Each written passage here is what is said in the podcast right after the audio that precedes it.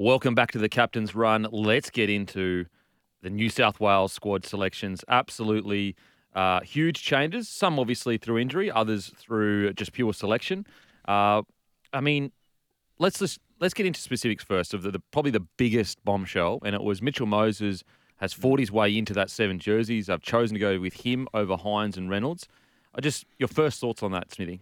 Yeah, well, well, look, I was a little bit surprised. I think, um, know, and I've, I've made comment on our show last week, and um, speaking with Vossi and, and Brandy as well um, over the last couple of couple of Mondays. I, I thought the nat- natural sort of selection process would have been Nicho Hynes go straight into that seven jersey. Now, I, I'm not too sure.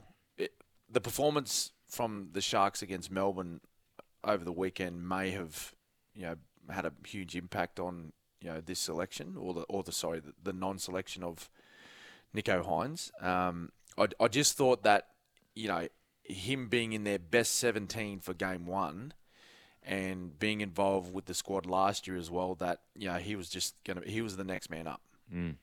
Mm. Um, and you know even even speaking with Brandy, I actually asked him on Monday about you know would Nicho's performance against the Storm have an impact on his selection? And and um, you know, Brandy actually said that you know you, you can't just you know go off one performance, um, particularly with a quality player like Nicho Hynes. But obviously, you know the you know Brad Fittler and, and whoever else is involved with the selection was a, they, I'm guessing they would have been a little bit spooked by that performance and, and knowing that you know going up to Suncorp was he going to be able to handle you know the pressure cooker which is you know, it's a it's a do or die game for New South Wales, and, and would he handle that?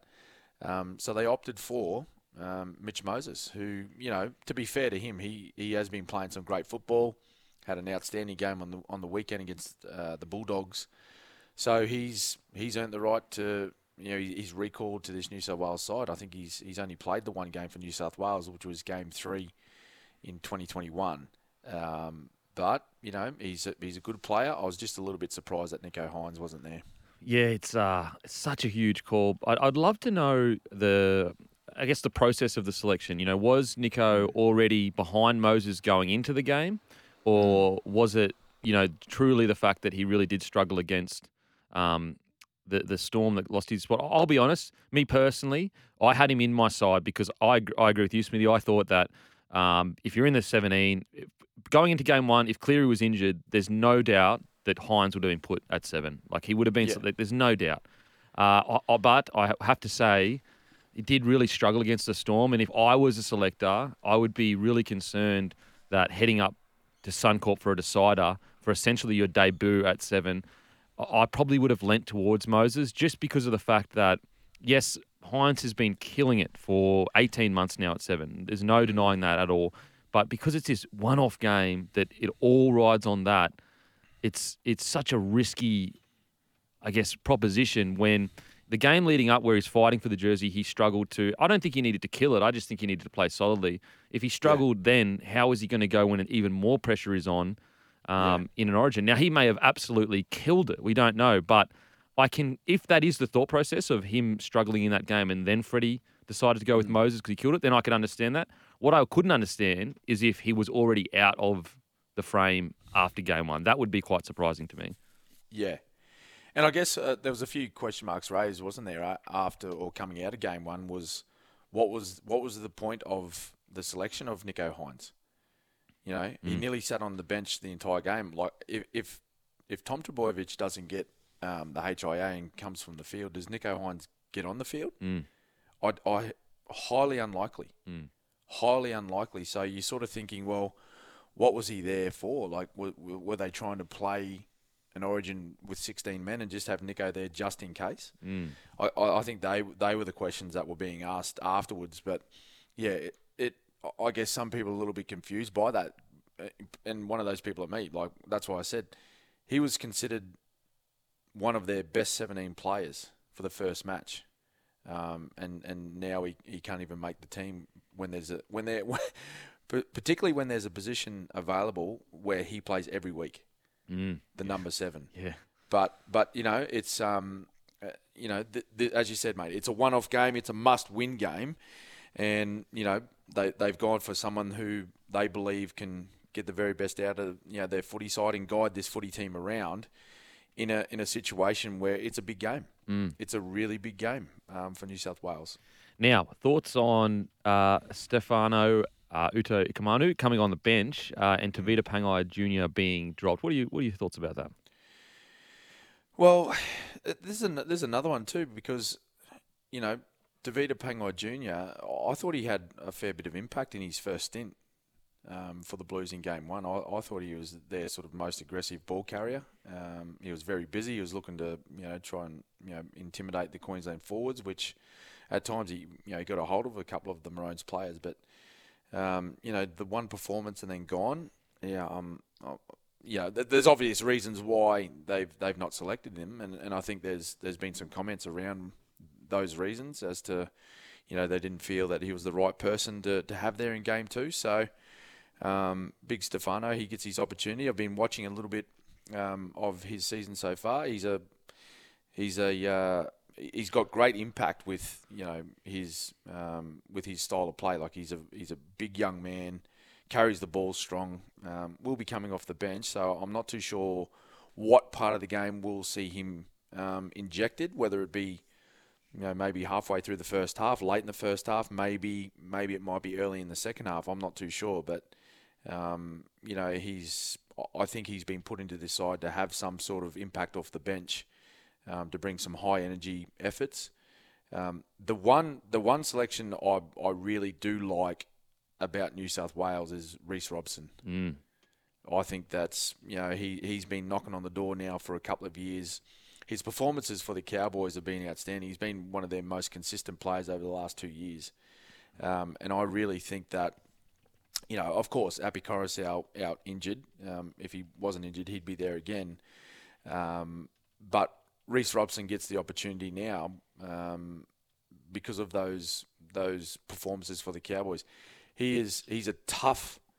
He's like an old school dummy half. He, he's very tough and he's got you know he's only a little fella, but he's pretty robust. He he likes running the football. He's got a really really crisp pass out of dummy half. I think out of all the nines in the competition, Kempy, he's probably got the most consistent, uh, you know, sharp, long ball out of out of all of them. Yeah, wow. Where you know, like so, Moses and, and Luai, they can they can get wide of wide of the play of the ball, and he'll he'll hit him with a bullet mm. on the chest. Um, so there's a lot of weapons to his game, obviously coupled with Damien Cook now coming back into the side. It's a it's a real threat that they have is is that that that combo um, dummy half uh, um, role that they'll have for game two. I love the selection of Reece Robson, and I, you know, you've got the the mental side of things where he, you would say he's Origin made, he's built for Origin, but I even think he's actually tactically built for the modern game of Origin. That small, nuggety, quick leg speed forward that mm. seems to really uh, impact the game because the game speed has just increased so much. I mean, we look at guys like Liam Martin, Cam Murray, we look at Cotter, mm-hmm. like the leg speed and that compact kind of frame it's yep. it just does damage every Origin, especially the last couple of years because of quick play the balls and the wrestle's not as bad. Yeah, and it wouldn't surprise me at all. Look, it wouldn't surprise me to see him start the game. I agree. Just yeah. just because of you know he, he's he's a good little defender as well. He's pretty strong. He holds his ground against the big fellas, um, and he's got pretty good tackle technique where he can get underneath you know the taller. Um, front rowers that, that run the ball at him. So I wouldn't be surprised at all if he starts. Um, you know, it, depends on the tactics, right? Like how will they want will they want a fast start? I think they will. I think they'll I think they'll go and try and attack Queensland's middle um, middle third. Though I think they'll try and they'll send you know Turbo in there. They'll send um, you know Latrell in there. They'll send um, Tedesco in there, and when they can get some quick play the balls and roll ons, that's when they'll ask Cookie to, to get running and get forward through the middle. So um, that sort of it counteracts what I just said about you know, I wouldn't be shocked if Reece Robson starts. But it all comes down to the tactics and, and what they're looking for. I reckon they'll look for a hot start. Cookie, they'll want him out running early, and then they'll bring, bring Reece Robson on late. See, I I actually think they might start Reece Robson for the physicality and, and spare yeah, Cookie right. for the speed. And yep. so you actually go, okay, physicality first 20 minutes. We want someone that is probably younger, more robust at this stage of his career. And then we bring Cookie and we say, Cookie, mate, we just want you are the quickest dummy half in the competition. We just Yeah. want pure speed through the middle while the boys are fatigued. I mean, it's Mm. it's a flip. It's honestly, it's just a flip. You could either start, try Yeah. to start with speed, or Yeah. start with the physicality. Yeah, well, you know, and the thing the thing is too, Kempy, like Reece Robson, he's no slouch either. Yeah, Like when he when he runs the football, like he's got some pretty good speed as well. Not not like Cookie, but he's he's got decent speed. Um, you know, he's one of the quicker number nines running around the competition. It all comes down to uh, their tactics Mm. and, and their game plan. Like uh, that's what I'm saying. And if they're looking for a really you know hot, you know, fast, powerful start where they just come out and just explode out of the blocks, and you know they really want to try and do some damage on the scoreboard early, I think they'll start with Cook. If it's the other way around, where they say, right, let's let's get out there and you know we want to be physical, um, let's start big, and you know sort of you know protect um, Damien Cook from the first sort of 20 minutes and then unleash him. Well, it'll be it'll be Robson starting. So um, yeah, a little bit rides on on what their game plan and their tactics are, but either way, either way, it's you know they're in a really good position with their nines. we're going to head to a break. After the break, we're going to share our best hands thanks to Schnitz.